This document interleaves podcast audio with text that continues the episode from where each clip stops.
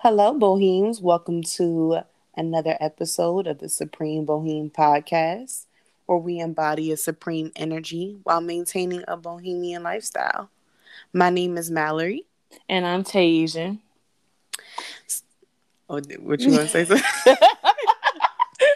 okay. Well, yeah, thank you guys for um, tuning in to our sixth episode after our mid-season break. Thank you so much for being mm. with us still and for listening to episodes one through five, of course. Um, happy Juneteenth.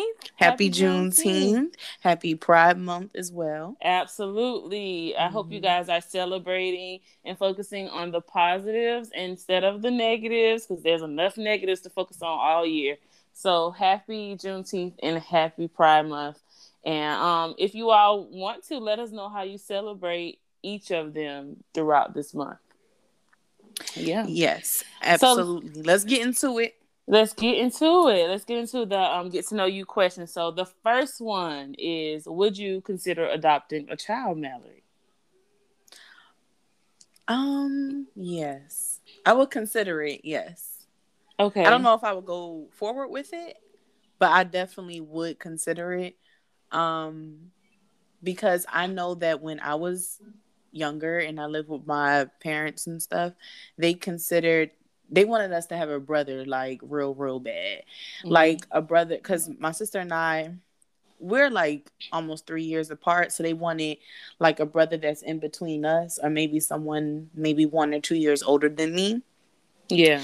And i felt like that would have been a really good placement to have another sibling. Um, mm-hmm. and I mm-hmm. always wanted a brother, so I would definitely do that. So with you, what would the conditions have to be in order for you to like consider doing it? Um honestly, I would want to adopt uh when they're really young. I would okay. adopt the infant. Um anything between any age between an infant and I would say about 10. Okay. Mm-hmm. Okay. Mm-hmm. For you, um, like in addition to like that, is it like a certain situation where you would adopt like your your parent situation was um them wanting a boy before before you, right? Right.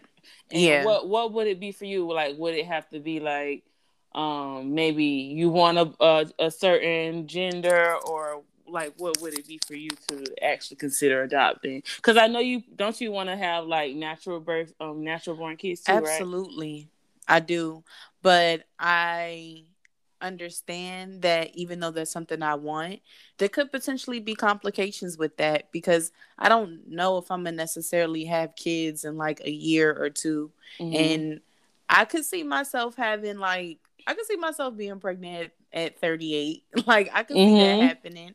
So, um, and of course, you know, the older you are as a woman, you may have poten- more potential um fatalities. So that will probably be my only reason. Honestly. Okay. I really okay. want to have. I really want to give birth. I really want to give life. So that would okay. be my only condition. But what about you? What What are yours like?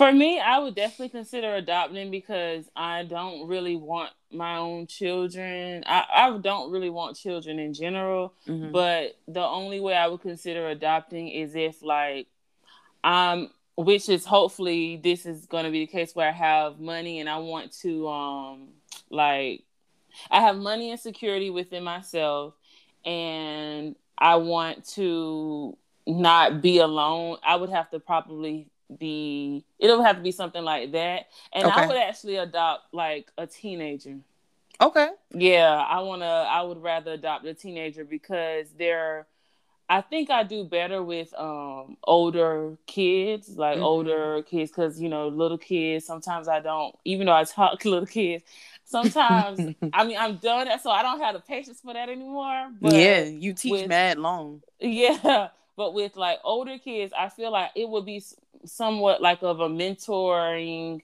um kind of like relationship where mm-hmm. I'm very um seasoned and I understand like just giving them the opportunities because a lot of them don't get adopted as yeah. much. Once they hit a certain age, they, they, stay in the system. So for me, it would be perfect. I would adopt definitely like a, a girl, a teenage girl. And um yeah, I would do it that way. I, I actually talked about I actually consider that if like that's something I want to do once I'm older and I feel like I need children. Okay. Yeah. Do you think like so what would be your qualifications outside of the age group? Would you want to adopt like a at risk youth or like probably so. Okay. Probably cool. so, yeah. Um, just someone that needs somebody, basically. Mm-hmm. Like they really need some guidance.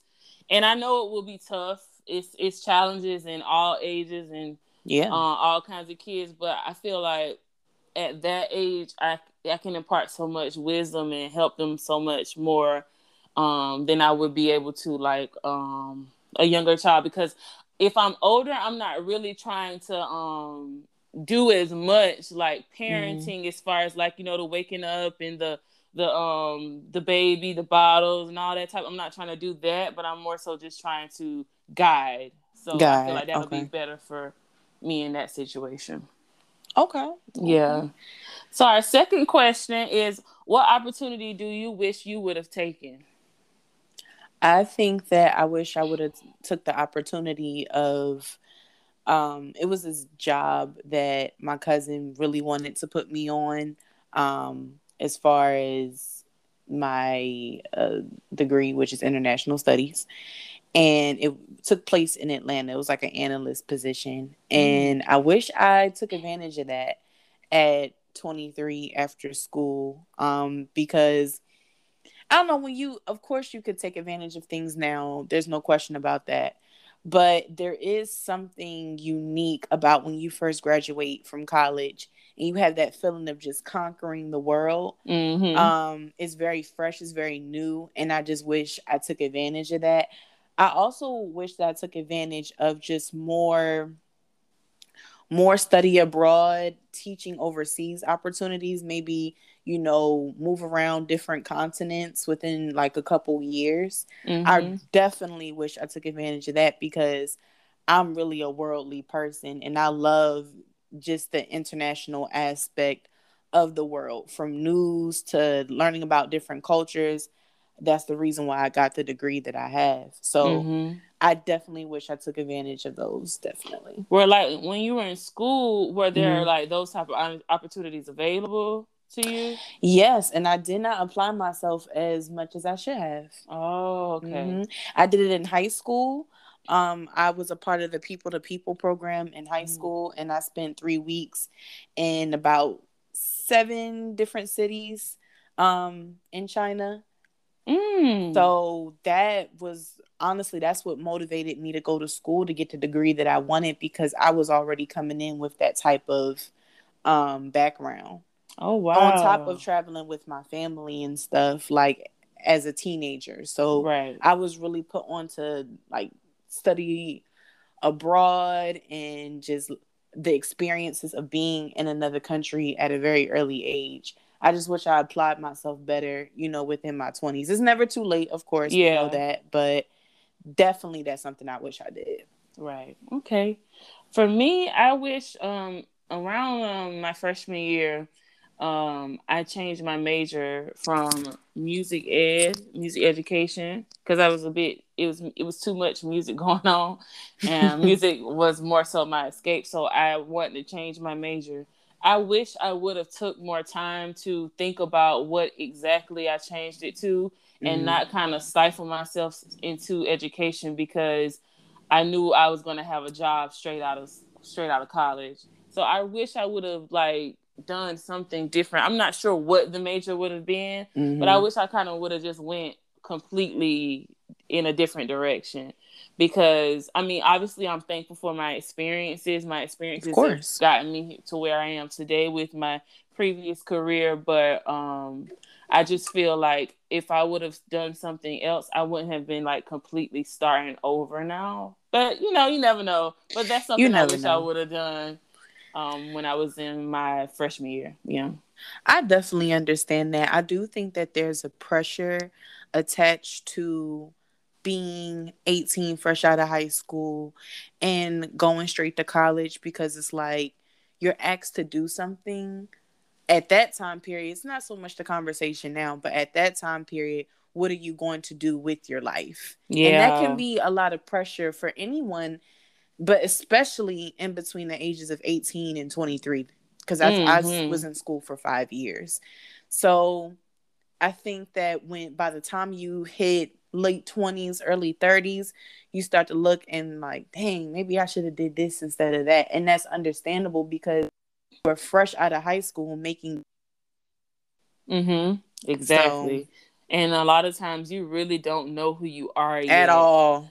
Like for real. And i feel i wish like the five years was kind of mandatory and the first year would just be completely like there could be two tracks where mm-hmm. if you know what you want to do you can go into that major and then the but you have the option of just exploring multiple classes and multiple majors and it's still counting towards your like GPA and all GPA, that. Right. Like I really wish it was that because if I would have had those different experiences, I probably would have found out that I loved design at that younger at a younger age and not found out like closer to my 30s that I mm-hmm. loved interior design. So I think that's something hopefully in the future that colleges will consider.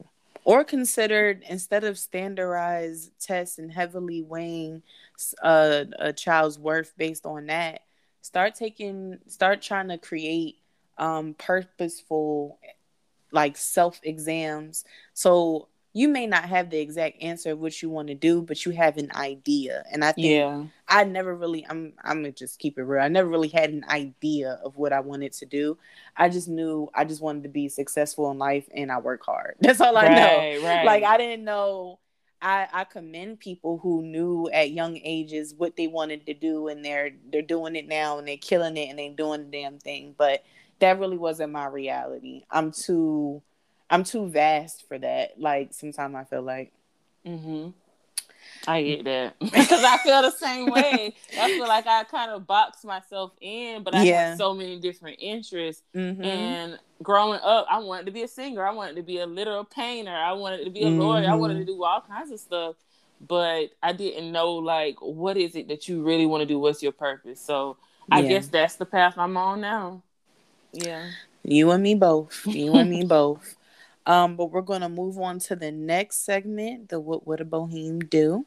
So, Legend the Poet states, You cannot see your reflection in boiling water. Similarly, you cannot see the truth in a state of anger. When the water calms, clarity comes. How you feel about that? I agree because um I uh and still at times used to have a really bad temper, like lashing out, lethal freaking mouth, like um just getting into it with people and not thinking and getting angry. Like I remember one time I got into a fight and I was so mad I blacked out and I don't even remember the fight. Like Jesus, yeah, like, that's happened to me in eighth grade. fight. Oh, girl, I was in eighth grade too. wow. Yeah, those are spicy times. Yeah. but like, you know, sometimes you get so mad you can black out or you can um you don't like you really don't even you don't you're not yourself you become someone else i know i do and mm-hmm. afterwards i feel so embarrassed and ashamed of myself for like how i acted and then you got to go and do damage control because mm-hmm. you don't mm-hmm. hurt somebody's feelings or just um, disrespect to yourself. Damage control yes. with yourself is the hardest. so I do feel like yes, anger has a place. Like um, sometimes it's good to get angry because it lets you know that you're passionate about something. Mm-hmm. But I feel like you have to kind of challenge channel it in a in a more productive way as much as you can. Yeah, I completely agree with that. Um, I feel like for me when I'm angry, I'm definitely getting to a point in my life when I'm angry and I lash out, I actually feel really, really bad. Like I didn't always have that. I will always be like, well, you know what? I was mad. It is what it is. But now I actually feel bad. Like mm-hmm. right after. It's not even like I used to feel bad, but it, it might take like a couple hours or a couple days. But I feel it right after. So what mm-hmm. I do is when I'm angry, I just I try to find because I'm not someone and I'm learning this about myself. I'm not someone that I could just keep quiet or be like, you know what, it's all good, brush it off. I can still address things, but I don't have to be super angry or turned up or you know, I can't say using my hands from using my hands right now while I speak, but doing all the clapping and all the all the extra um type of like mannerisms and body language. I don't necessarily do that, have to do that. I can let my anger simmer, but make sure that that's something that I still address. And that's something that's like really big with me. Um so I co- I completely agree with this post. Like I definitely do.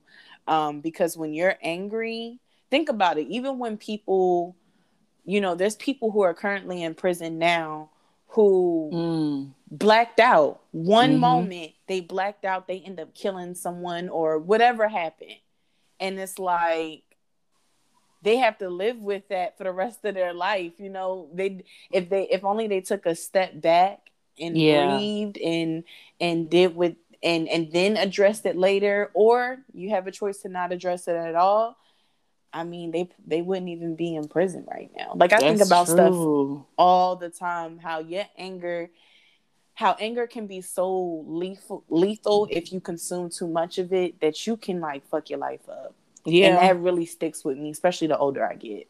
That reminds me, girl, of literally what happened something that happened to me um on Saturday, Juneteenth.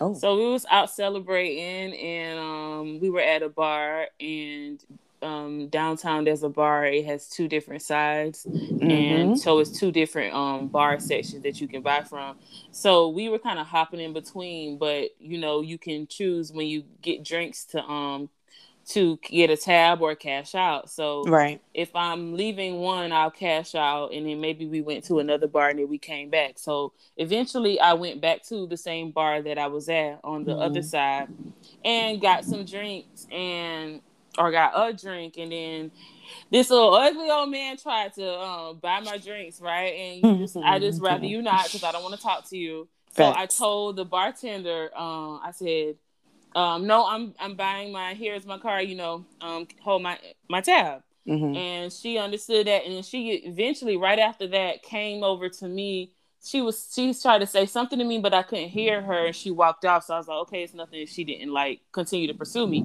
Right. So um, so closing. Eventually, the um bar is about to close down, and I'm going to cash out.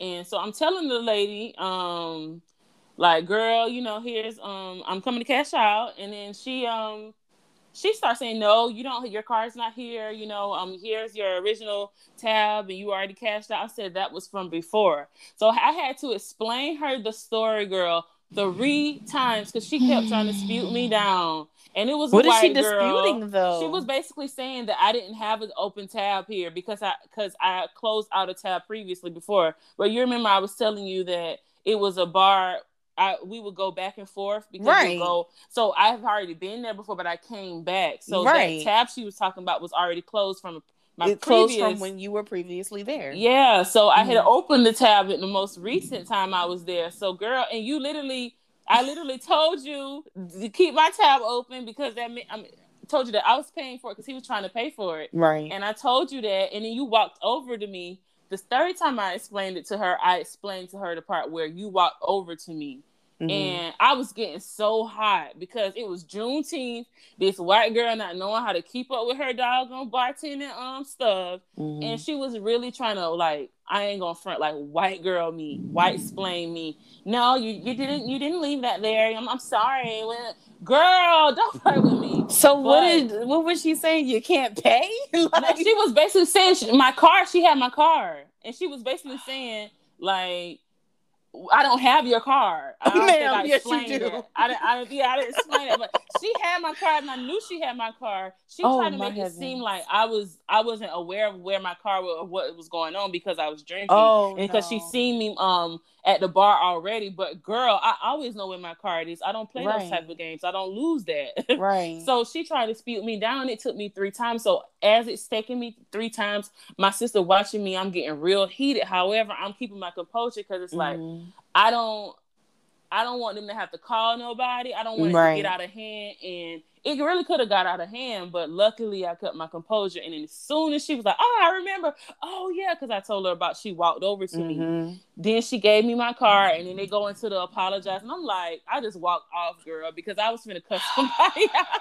Yeah, that's not that's understandable because it's like, well, if you don't have my card, then where the hell is my card? Exactly, and I know where my card is, girl. Don't play with me. Yeah, like because I know it ain't with me. Exactly, and then the guy talking about he put it in. He put my card. It was a random dude that was mm working in there. He put my card in a specific place. Well, if you're a bartender, you know to tell the person who was taking care of that tab that where where that card is. Like yeah. you don't play around with people money at all. So that was a situation that could have went left, but I'm just glad I kind of could see through it so I can explain to the girl so I can actually get my car. Because if I would have got hot before that, I probably wouldn't wouldn't have got my car. Right. They probably right, would have right. probably tried to usher me out or whatever it is. But that was one of not usher me out. Usher me out, girl. See, I'm a I'm a visual person, so automatically I'm like, you're telling me this story, I'm watching it. Like yeah, and that's how it was. yeah, but yeah, girl, y'all, um, that anger ain't no joke. You gotta keep a hold of it. But going into our next uh, segment is the inner supreme. And mm-hmm. if you guys are new listeners, the inner supreme is like where we take a deep dive into issues and topics and discuss how we relate to them and kind of like I guess get a, a, deeper understanding of these specific social issues and how they affect us and in order to kind of be at your highest self like to approach things with the best uh-oh hold on you guys. All right. To approach stuff with the best um i guess mindset. Yeah. So this week we're talking about green lighting abuse in relationships. And what that means is basically enabling and giving people the green light to abuse you. Was that thunder oh yeah that's me y'all it's thundering it's lightning here so y'all gonna hear some torrential downpours and it's all over the apartment can't escape it okay yeah because it's on windy over here too. Mm-hmm. But yeah, y'all, green lighting abuse and relationships. And first, we're going to talk about how in familiar, familial and family relationships we green light or allow abuse to happen. So you you want to go first, Mallory, or you want me to go first? Because um, yeah, I, I guess I can go first. That's fine. Mm-hmm. Um, when I think of in the green lighting abuse in relationships, I think about just the um the child dynamic um a lot of times especially in the black household coming up um a child doesn't really have a voice right um and when it's a voice that questions instead of being patient um as you would a friend or a coworker or a colleague a lot of times, um, I know in my family, it resulted in enough frustration for the parent, the aunt, the mm-hmm. the uh, dad, you know, to turn up in in a way of putting their hands on a child, and clearly not the only person that has experienced that in my life. Um, but now we're definitely at a point especially as we are now getting older and having children, that that method of parenting or that method of watching nieces and nephews are being passed down because that's the way of quote unquote structure and quote unquote discipline. Mm-hmm. And the reality is this. If you are not willing to smack your boss because you're mad, smack your smack your husband because you're mad or smack your mother because you're mad you need to have the same type of love and respect for a child especially mm. a child that you bring into the world. A lot of times children simply don't know. They're only small young human beings who've only been in the world for a very short time period and i think that I was I didn't always think like this. I always I know when I was a teenager and even up to my early mid twenties, I'm like, I see a kid acting up, oh, they need their behind whoop. I can't lie. That was my that was my thought process. But as I'm starting to open the idea of having children of my own and what that looks like, I don't feel like there's a need for that. Mm-hmm. But the problem is within our community specifically, we greenlight that type of behavior as rational. Exactly. Exactly. I don't think we even give uh, way for other options or no. other methods of parenting. It's mm-hmm. like a really lazy approach to parenting. Um, you you know sometimes these videos of people parenting their children go viral and they record it. And I feel like sometimes it's teachable moments, but sometimes it's really disgusting. It's disgusting. Yeah, but and spe- like sometimes like when they'll explain how they're disciplining their child without hitting them i really like those videos because mm-hmm. it causes it, it forces you as a parent to be strategic in how you um in how you create discipline and structure and i feel like so long we have never we've never even recognized that as being an option no. um coming from even not even in just slavery because when I was um teaching in Ghana, um, I volunteering, it was the same thing. Like the kids wow. would get um hit in class with switches and stuff like that, and you know it took it was to the point where some volunteers.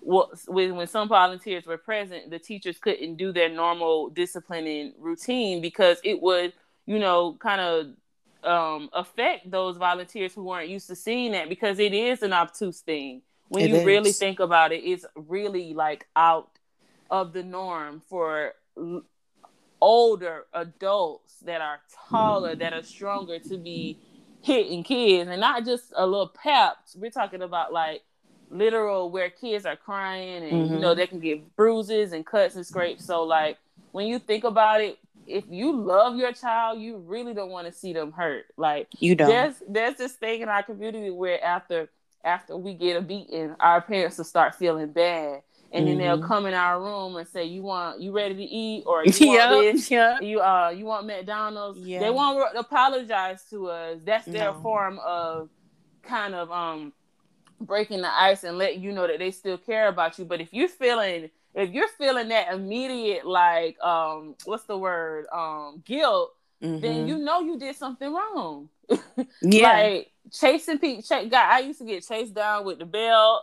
My grand, my uncle used to line us up from um oldest to youngest and beat us in order. That's definitely like slave mentality. Ooh, beat Jesus. us in order, and the youngest got the worst beating. The youngest, and you're talking about when we were like five, six. We've been doing that for so long. My grandpa done hit me with a two by four for saying the word tail. It's just out of order. Yeah, that and, is completely out of order. Yeah, so it's like things like that we have to really understand that it is abuse and we can't do it.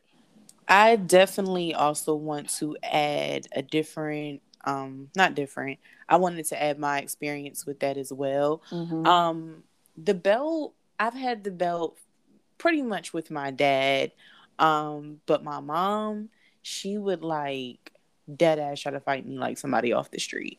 Wow. And that is an active form of abuse that also needs to get to the discussed as well because I think a lot of times parents don't check their rage enough and they automatically feel they they get so frustrated with the situation they they black out and instead of beating I mean beating with a belt is not good at all but to actively try to punch your child. you know what That's I'm saying? crazy. That is nuts. That is nuts. And I grew up and I still am a HSP to the core, highly sensitive person. So that was a lot of trauma. There's also a lot of verbal trauma yes, that we also green light, um, especially for young black girls. Um, my body took like shape as far as puberty and my body developing I would say around 14 years old. And I was chastised a lot by my family about what I could wear, could I go outside or not. I was very much in a box, like a huge, mm. huge box. And even when it comes to the derogatory words, I'm gonna be on. I'm honest enough to say that like I wasn't called a bitch by a boy or a man for the first time. It was my mom. That's so these type of things are real. These type of things happen and it goes beyond using a belt or using a, a switch um, or anything like that. Some some of these things are even verbal um, altercations that really hit even the hardest. And I don't even understand the point of hitting with a bell or or or beating actively beating someone because every parent can admit that at some point their child the the whoopings don't work anymore. So exactly. it, it, that mean it never really worked. You were just right. frustrated as hell. Exactly. Um, we don't we don't talk enough about parenting and how how we mm-hmm. should parent. We I just feel like people become parents and they automatically in our community think that they know it all. You can't tell nobody nothing about their child, about how to discipline their child. Mm-hmm. That's a big thing in our in our community. And also black um, families and I remember my mom used to say, um, what happens in this house stays in house. Don't tell my business to nobody. And that's another Ooh, like a big a big way that um, not only can phys- um, physical and verbal abuse happen, but sexual assault and molestation mm-hmm. can happen. Like we all know somebody in our family that touched somebody that was younger in our family. Mm-hmm. We all know it, and that's disgusting. It's a shame that we just green light it. We allow it to happen. A lot of times, mothers and fathers are told about stuff that is happening to their child from most of the time a family member. It's hardly not saying hardly, but it's more so family members than a random person. Family members or family friends, for the mm-hmm. most part, it's who usually um, abuse, sexually assault uh, young girls and boys. Yeah. And yeah. when a lot of times when the parents are told, they take the side of the adult, which should never happen because kids should be protected at all times. And I don't care if that's your brother or that's your um cousin or right. that's your aunt or whatever like that. That family that family member needs to have the consequences that they should have from molesting a child. Period. It, you've already broken the f- familial contract once you touch someone's child. Once you touch a child. Period. Yes. So it's just like we we don't we'll talk about it and we'll say how it's bad, but we don't really talk about it. We talk about it from a victim standpoint, but what about the actual uh, mm-hmm. predators? They are the ones who need to be discussed. We all oftentimes are like reactive to how can we help victims heal their trauma, but how can we prevent predators from happening in our families by yes. keeping it open and allowing kids to have an open forum and giving consequences to people who break that familial contract or, or who abuse children, period. Yes, absolutely. I definitely agree with that. Um, I also feel that we need to really take a look at ourselves in the community when we have the mindset or thought process of oh well this happened to me so this could happen to y'all right because all it does is it creates a cycle of constant abuse secrets and it just cycles over and over again to one generation to the next and yep and and these it's the sexualization of children too that is deeply ingrained in our yes. in our um community like you were saying when you hit puberty they automatically sexualize you there's certain things mm-hmm. you can wear and and do because of your body and, and we should really look at how we are raising young boys and young girls to view mm-hmm. like as a kid that should not even the sex portion of the um of the of the organs of the body should not even be a factor. They should understand that these things exist, but these things shouldn't be a deciding factor on what they wear, and it also shouldn't be. I don't think it should be stressed as much. The mm-hmm. adults are the one who need to grow up I don't know how to I don't know how to really explain it. No, I get what you're saying. I just I feel like you people put the burden and responsibility on children to make sure that someone doesn't uh, um violate them, but as when you have children, you have to teach them protector positive positive things about first of all, they have to know what these things do and mm-hmm. what happens. They have to know how to speak up for themselves and they have to also know how to not harm others. We don't have those conversations with little boys and little girls no, about don't. what's off limits. A we lot don't. of people rape people and or molest people because no one ever really told them that this was obscure behavior. And they know it's probably wrong, but I don't know what the thought process is of a molester or a rapist, but right, obviously right. it starts from a child. It starts childhood. somewhere. Mm-hmm. I do also believe that, and I'm glad that we're tapping into the sexualization because that is a form of greenlighting abuse.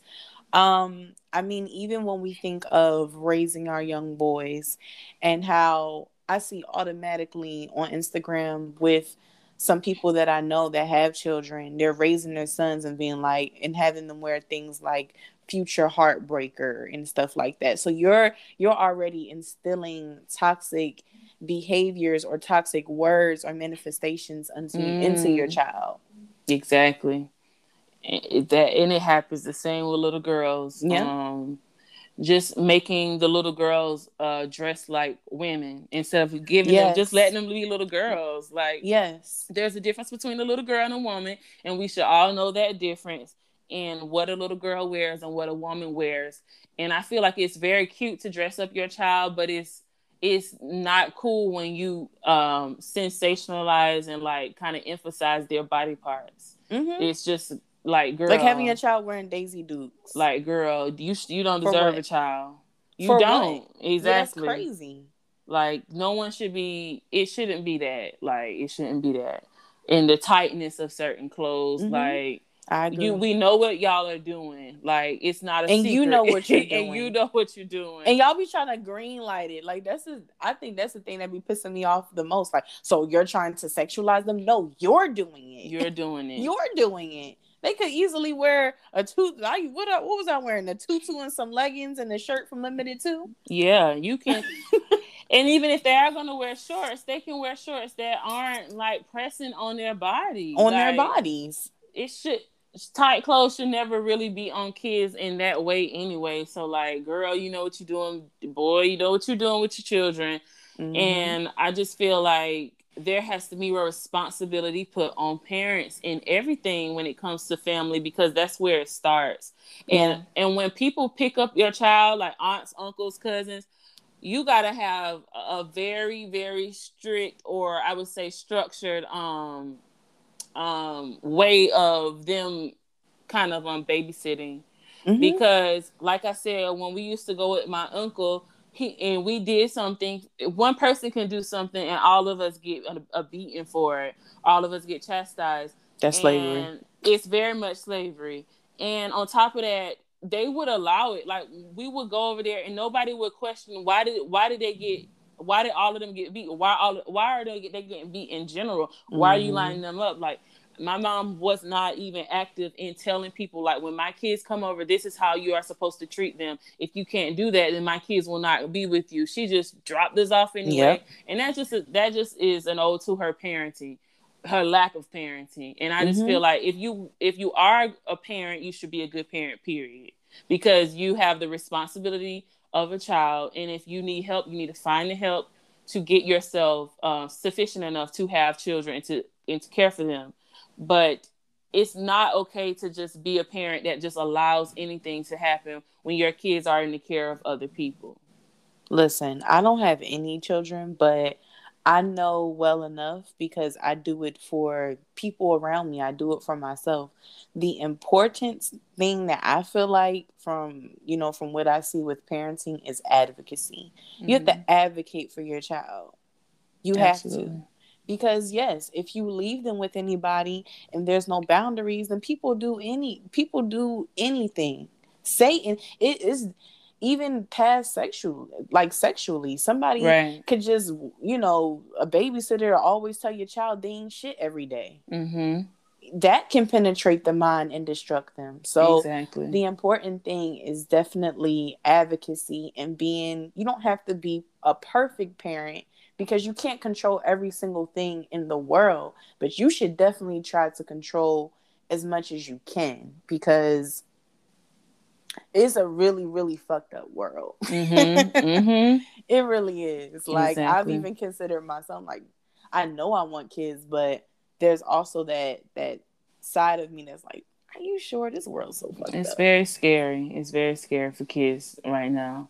It's mm-hmm. always been scary for kids, but it's just so much more so things more. that exist now. So yeah.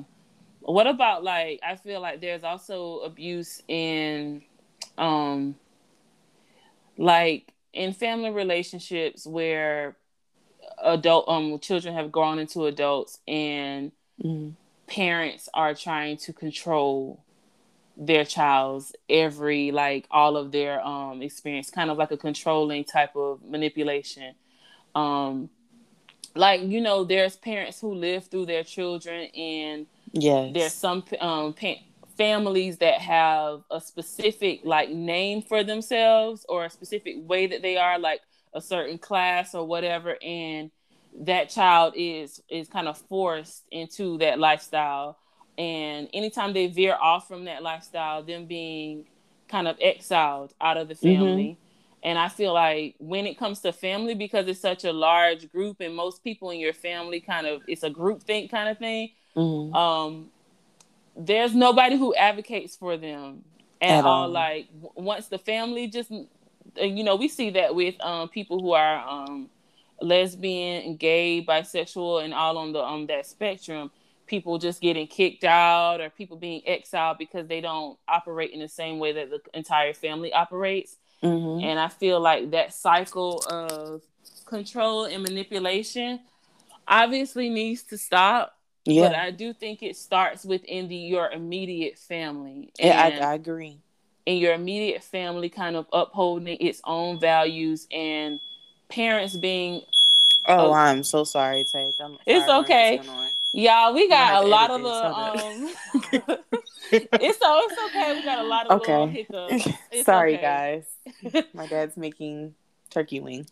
that makes it more real. but yeah, I just think like yes, you have your family, but you also your immediate family has to be your immediate family. Mm-hmm. It can't be because our family we're known for our shoe business now you have to um you have to be a part of the shoe business now you have to take the shoe business or yeah yeah you know? yeah or i want you to we're all doctors you know, you need to start enrolling in med school on what does med school look like for yeah. you right now. Like, I get that. Um, and because with a form of that, I didn't think ah. that my parents wanted me to be.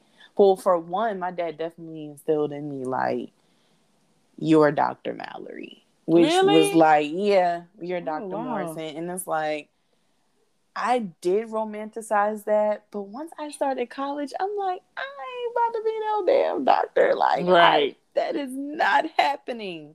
But definitely in the academia part mm-hmm. of my mm-hmm. life, um, you know, I get one C, I'm in punishment for the whole nine weeks. In school, what? used to have every nine weeks would be, you know, a new grading period. I mean, you're a teacher, you know that. I don't know why I explained that. but I mean, guess for the list the listeners. Um, but if I get a C on my report card,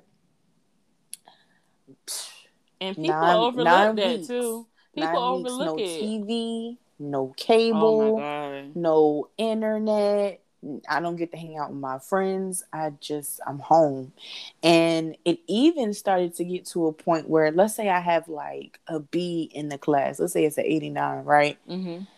If I get an F in an assignment, I'm on punishment. But you and, got a B. But I have a B in the class. Wow. So I seen how like that carried over into my adulthood and how I can sometimes have these like perfection mindsets. I'm definitely getting out of it within the past year, but before COVID, perfection, perfection, mm-hmm. perfection. And that's very difficult life to live. Even though I didn't know what mm-hmm. I wanted to do with my life, I just knew that certain areas of my life I wanted it to be perfect or I'm out. Yeah. And wow. I'm happy that I see the error in that because ac- I mean, academia is very important, yes, but it's good to give grace. It's like, damn, at least I got a B plus. I almost got an A, you know? right. But That's how that goes, unfortunately. I really think, and um, to add to your point, it's mm-hmm. overlooked because ultimately academia is something that's considered positive. But so mm. that type of mm. abuse is overlooked because it's you're doing something good, but I'm still manipulating you into doing this. So yeah. I think it's important for us not to overlook that type of um, manipulation and control, even though it can yield positive and successful results. Yeah. So look at the Jacksons. Exact. That's a mm. perfect example. That's perfect. a perfect example of that. Yes, Michael Jackson, Janet Jackson, and the Jackson Five became successful musicians and artists. However, they they dealt with so much trauma to so get much. there, and even still, they still in their careers as adults mm-hmm. are have gone through so much stuff, rooting so and stemming from that. Um, Janet Jackson is still alive and she's been through in an abusive relationship, and we all know that's probably a direct um, correlation from the abuse she's witnessed in her uh, childhood life. So I really think just because the results can yield positive and success successful outcomes, that doesn't mean we need to ignore that it is still abuse. Yeah.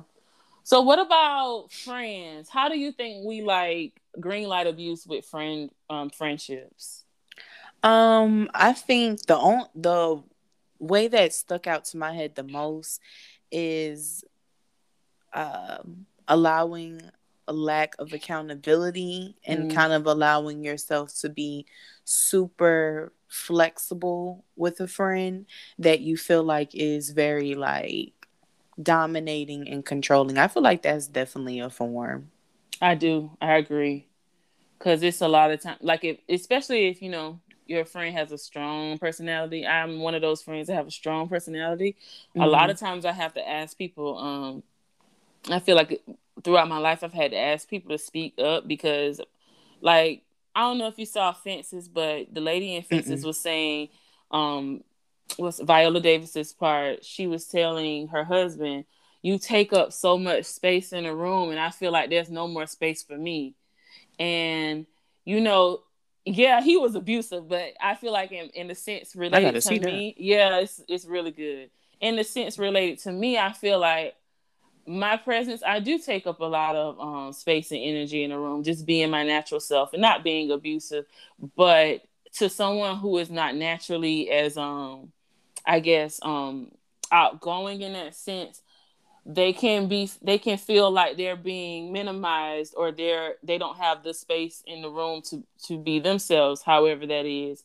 So I have have to always tell kind of tell my friends like let me know like let me know if I'm mm-hmm. doing let me know let me know because sometimes when you're so used to doing something you don't know that you're doing it and of course I don't intentionally like um uh overcrowd the space of a room and i'm talking i'm not talking about literal space y'all you know figurative but mm-hmm. um it can possibly feel that way for someone who has a different personality so i get that with um with the friendships part what you were saying because i, I think it. also allowing people to like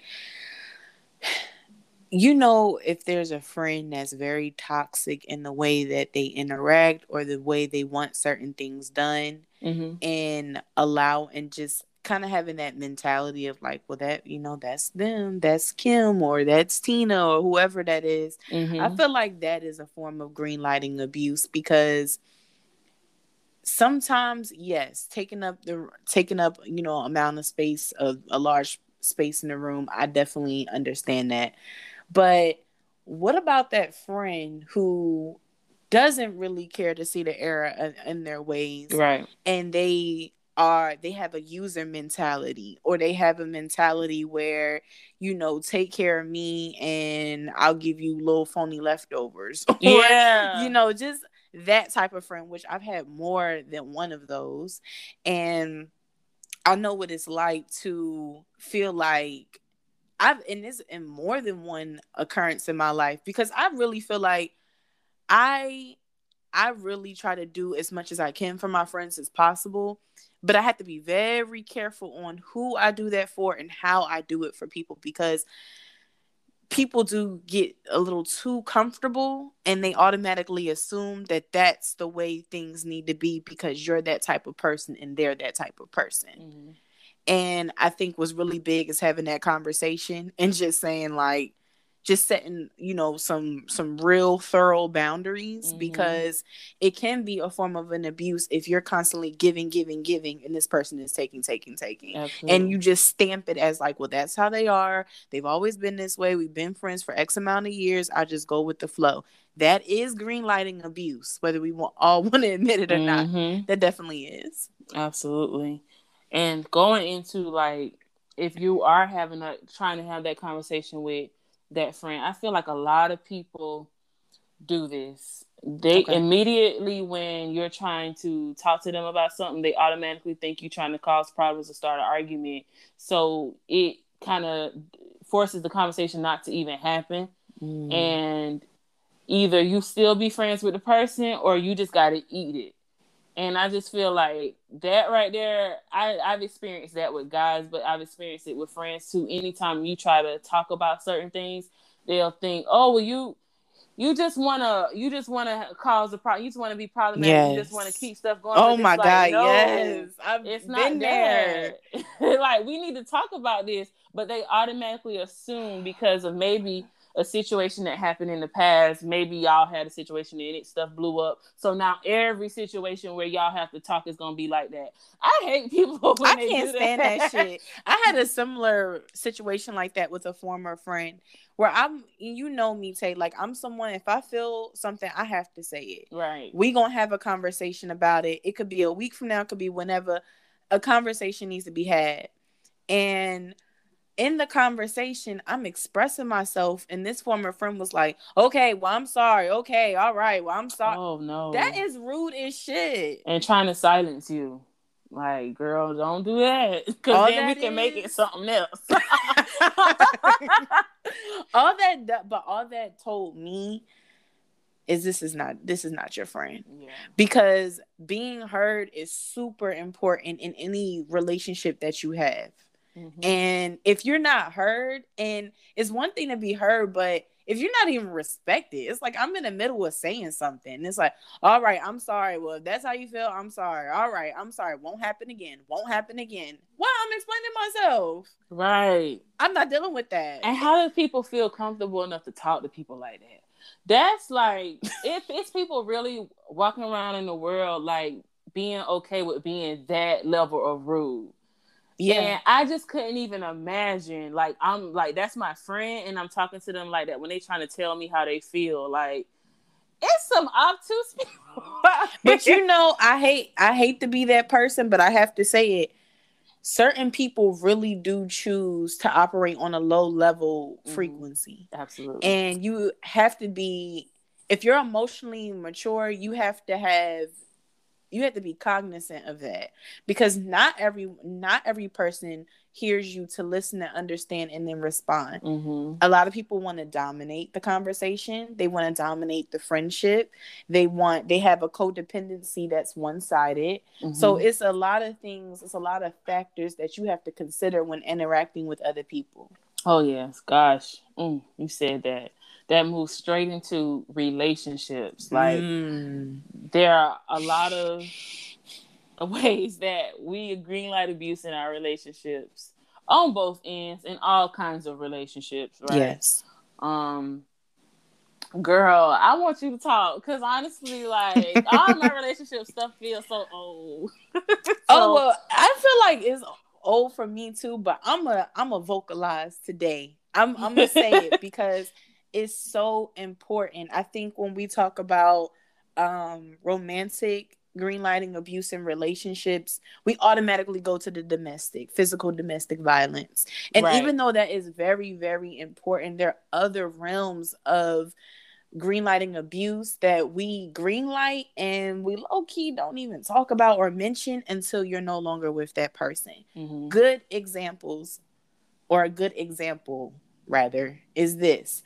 Um, someone who just feels like when you're with somebody and there's a constant verbal like dislike attitude that they have with you. For an example, I was in a relationship, mind y'all, I was 23, like, but I was in a relationship with someone where I was doing a lot for them, buying food, you know, just being that young girl, just doing something mm-hmm. for someone that you're in a relationship with.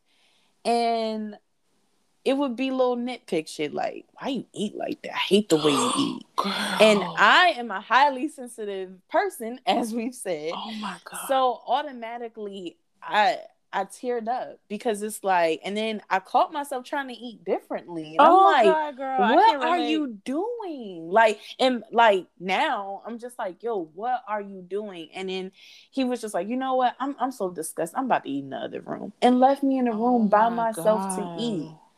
And that is so that is an mm-hmm. example of a form of abuse that's very it could be very minuscule to some. And yes, there I'm sure someone's going to listen to this like that couldn't be me, that couldn't be me. But it's like when you're in that situation and you're young on top of that, right? It it, it hit different. Yeah, it hits a lot a lot different.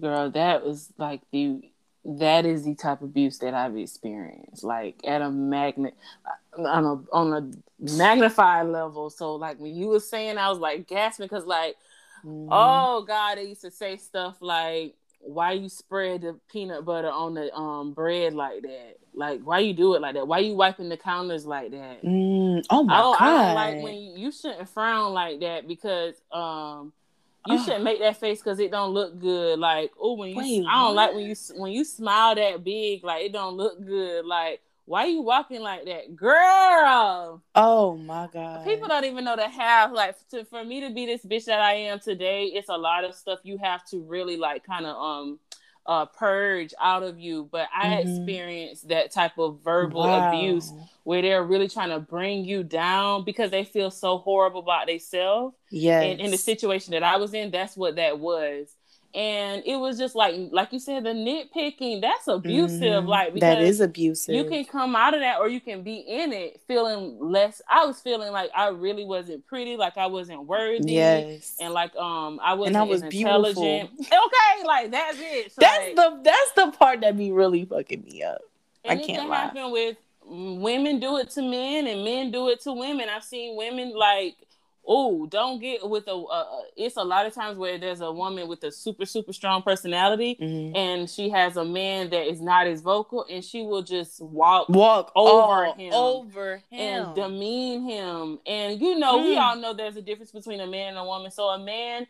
A man to to like really demean a man, that's what I feel like is emasculated, and it's a lot Huge of women do, that do that.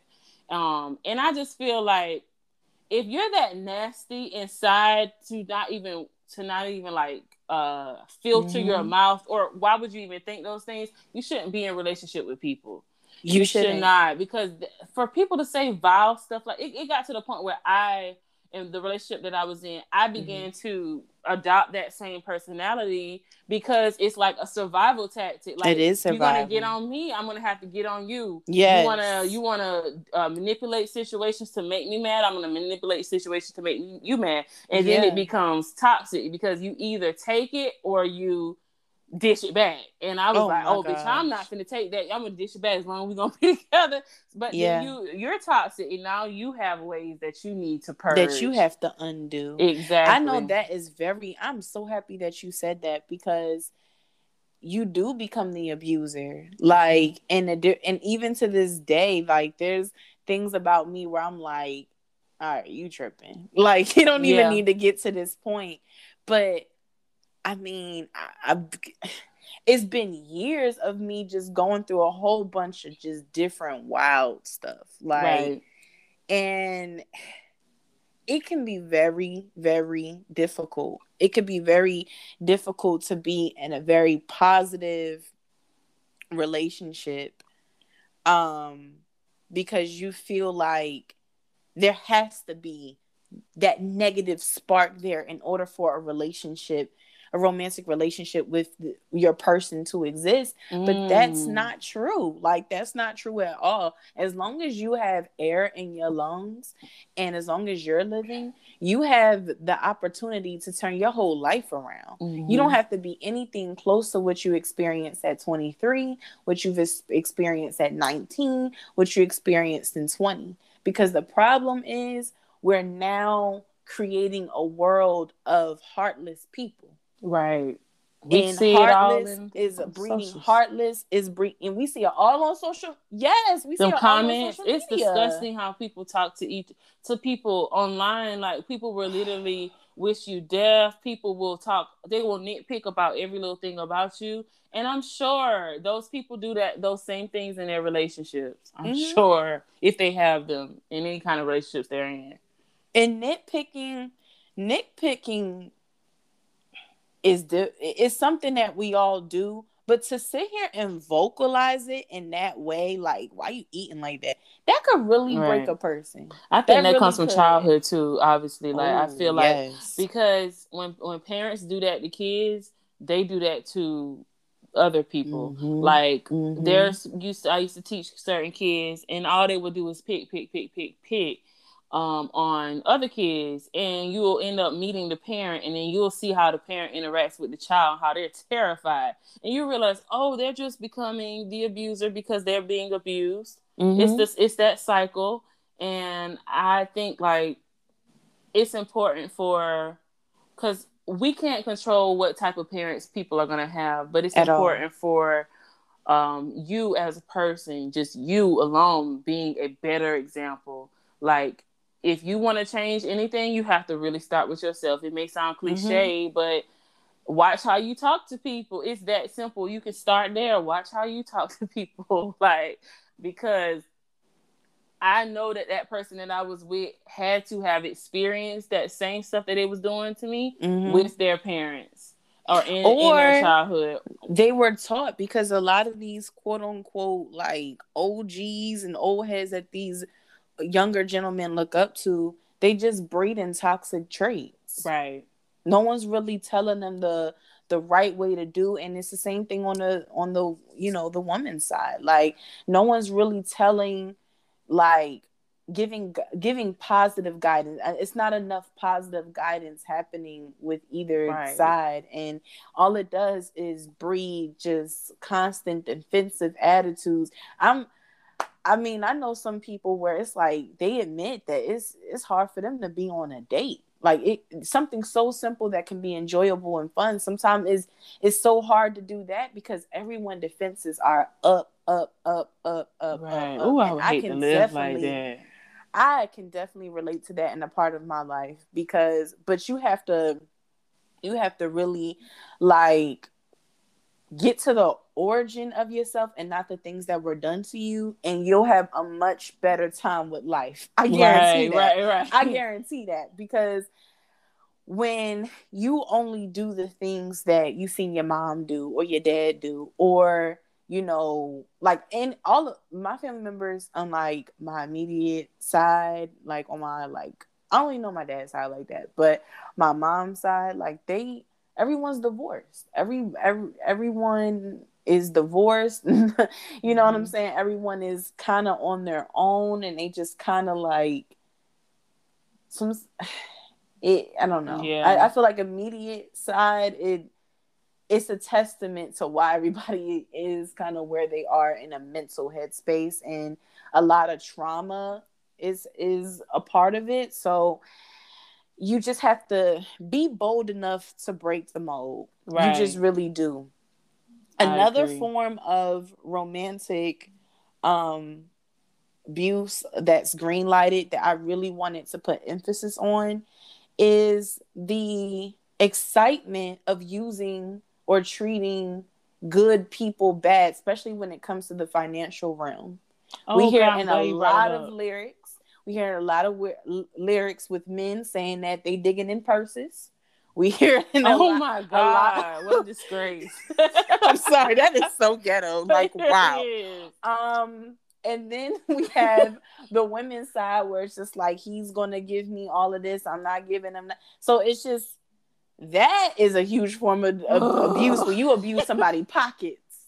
That shit is annoying, like because I feel like on top of that, I feel like when people don't operate operate like that, they look at them pe- those people as simps. Like you crazy. And I'm like, I'm not a simp for being a good person. Like you a simp for thinking you doing something and you really not. Like I feel like when you go after for on from a woman's standpoint, when you go after men just for money, you're green lighting abuse because you're an mm-hmm. object and you're objectifying them you're automatically mm-hmm. uh, um, agreeing to any type type of treatment that they feel they can treat you because you're just somebody. More than likely, if a guy just it's just um I guess transactional, mm-hmm. you're gonna be a trophy kind of girl. You're yeah. gonna be the girl that he just uses for a look you're probably mm-hmm. gonna be mm-hmm. cheated on. It, I mean, you can be cheated on in, in other situations, but more than likely in we this type of transaction, particular, mm-hmm. in this type of transaction, you're right. opening yourself up and you're agreeing to that type of abuse, abuse because you're starting out with abuse and manipulation. Yes, like, and it's on the same way with men, like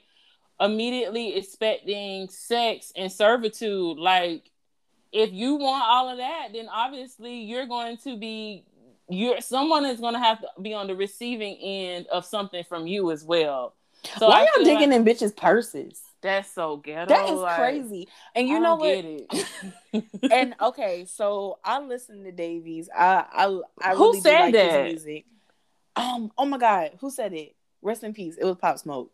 It was Pop Smoke. I think it was Pop Smoke that said Girl. that. In that song, I forgot what song it was. I don't wait. Was it Pop? I don't know. Well, he. I feel like it was. I feel okay. like it was him that said that. Oh but um, it gives musty energy. It gets really gross. It gets really gross out here. I think like dang. Did you say DaBaby? Oh, oh, when Dave E. And mind you, I had a big crush on DaBaby. Oh my own. and I still think he's cute, but yeah. I'm I don't want him in that way no more. when he admitted that oh, he Wait, what happened? I said, "Well, I know what you're gonna say." oh, you already know I'm about to say because wow, sir, he admitted that he used to like couch hop. Oh my god! With different women at different women's houses because he knew that he was fine. That is nuts to me. It's so. So you nasty. didn't have a home. You didn't have a home. And he probably was just dropping off dick. That's all he was doing. Oh my god! Smelling like corn chips with and the thing that's crazy boots. is like. the thing is crazy is that you will really you it never really happens. This is the thing that pisses me off. It it never really happens to somebody that is not a good person. It's like people would do this to people who are good. Yeah. Like I want I'm not saying good as as, as if you're a per uh, um an angel or you're so pure or whatever, but the whole mindset of like a lot of times it's a woman or a man who would do anything for this person. Mm-hmm. Like they just they really love them, they really care about them. But y'all treat them like scrubs. But the scrub, y'all uplift it's just scrub. It's Y'all backwards. not the couch it's backwards. Like the game they really are backwards, and I feel like you know, like artists like Trina. I feel like mm-hmm. I love her music.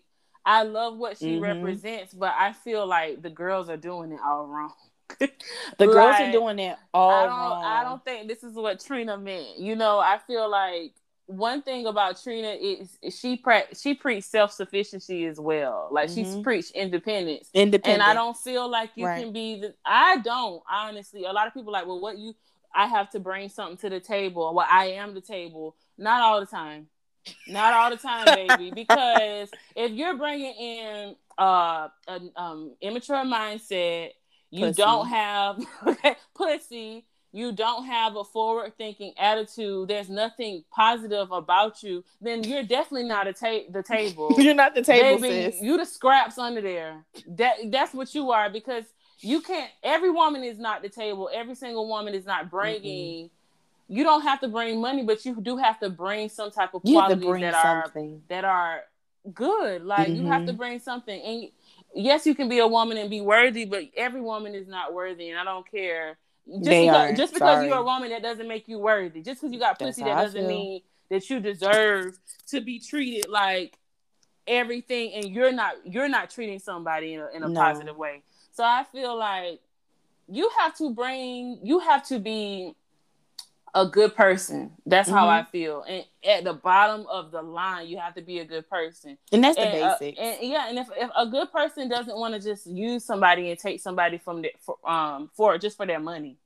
So i just you know yeah. what my homeboy told me? And this is something i noticed when i was on social media. I don't see it a lot on my in my little Tumblr world, but when I get back on social media, I know I'm going to see it again. So you know, people are you know back outside, and even when people weren't back outside, people were really util- utilizing those dating apps a lot. Mm-hmm. And it's like these women are like these girls are like actively asking these dudes who they don't know for money. I wish I would. That's so they give so never, much I energy. I can't relate to that. I'm never doing that. I'm never doing that. Even the city girls that said don't do that. like even when they talk about it, they not doing what they say do number one. No. So if you following behind certain people and you don't even know the game, then that then you really like got yourself mm-hmm. fucked up. Because mm-hmm. there's a That's way true. to get what you want without being a bitch and without just ha- holding your hand out. There's mm-hmm. a way to get what you want, and that's called being a woman and using your feminine femininity for what you want. But it don't it don't require you to do to be that certain type of way and just immediately asking. That gives poor. Like i'm sorry. that gives poor. That also gives very vulnerable because if we want to really get into it there Ooh, is an yeah. influx of i know on my tumblr there's an influx of um pages that i feel like are portraying themselves as right white rich men and they go into my DMs asking, Do I want to be their sugar baby and the amounts and all of that. Be very careful what you entertain because a lot of this stuff, in my intuition, this is how I feel. I have not read any articles on it or anything, but my intuition tells me that these um, a lot of these pages that are openly asking you for sugar baby and advances and all that I feel like it's human sex trafficking related. Exactly. exactly. I personally feel that way. I don't I have do any not way to trust prove rich it. white men.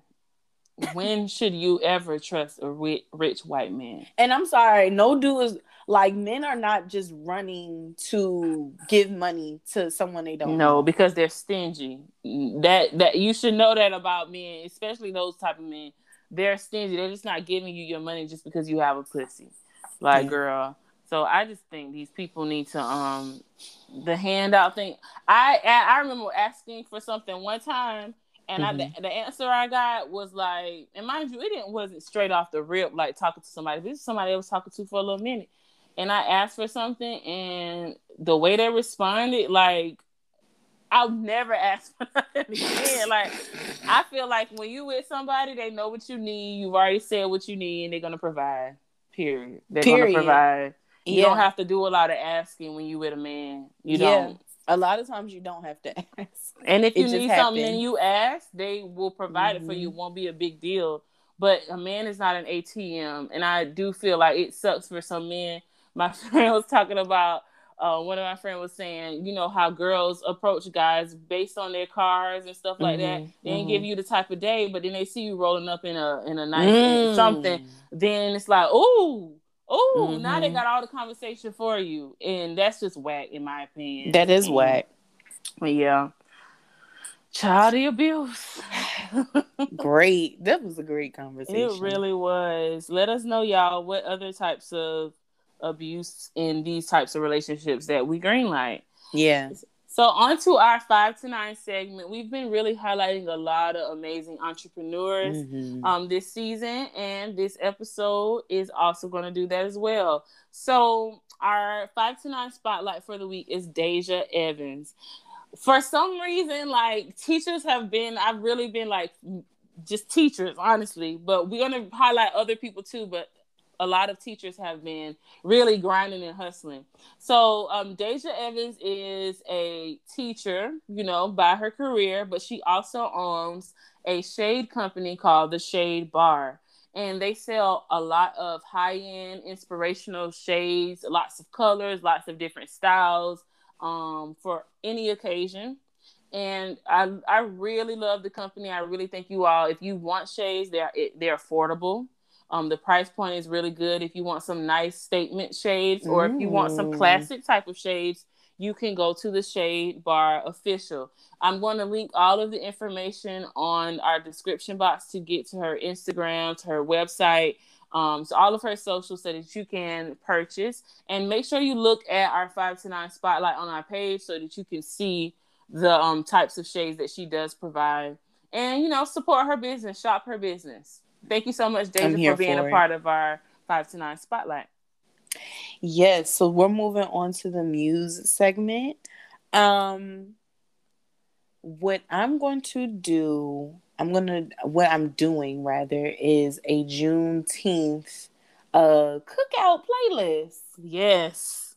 I Why not? That. Let's do it. Like I love it. I just feel like it's summertime.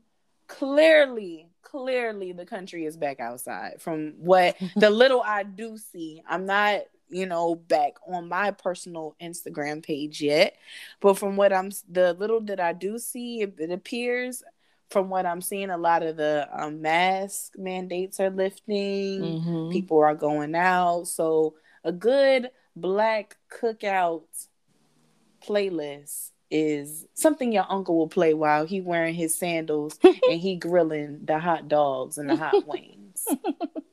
Good. I can't listen to that. I've been listening to a lot of upbeat music because it's summertime, so I can't wait. Yes. Like, especially when you're getting ready to go to this function or whatever. Perfect. Mm-hmm. Oh, it's about to happen again. Hold up. Sorry, y'all. All right. All right. so our poll for this week, we're um gonna of course, if you're new to us, we give you guys three topics and we post a poll on our Instagram and Twitter, yes. and you will pick what topic that you want to hear us talk about in the next um, episode. So this week we have three topics. The first is gatekeeping Black culture. The second mm. one is colorism exhaustion. And the third one is trauma Olympics. Now, all of these topics are equally amazing, but we want to see what you guys think and what you want to hear. So make sure you check out our poll. It should be up this it's usually on our on Friday. It mm-hmm. goes off on Saturday, this upcoming Friday. And then make sure you vote by Saturday. You can vote on our Instagram or our Twitter. And um, let us know what you want to hear next. Yes. I feel like these topics they're getting deeper and deeper and mm-hmm. deeper and i really do appreciate the feedback that we've had up until this point of people just taking time to vote take your time commenting under the what would a boheme do segment um, the love is beautiful. Yes, but we also need y'all to do one more thing. Mm-hmm. Um, in addition to like um liking our posts, um, commenting, please share. Please share yes. our um our uh posts on not our posts but our podcast mm-hmm. on your um socials. That really helps us to reach more people that also want to hear the type of stuff that you want to hear. So if you can, make sure you share. Once you listen, go ahead and share it. Go ahead and like it, comment, and you know, engage. Do all the little engagement things for yes, us. so that do. we can get more listeners to hear the goodness that is the Supreme Bohemes. And subscribe. Yes, subscribe. Thank you all for listening to this episode. We really appreciate you all, and we'll talk to you soon. Bye. Peace.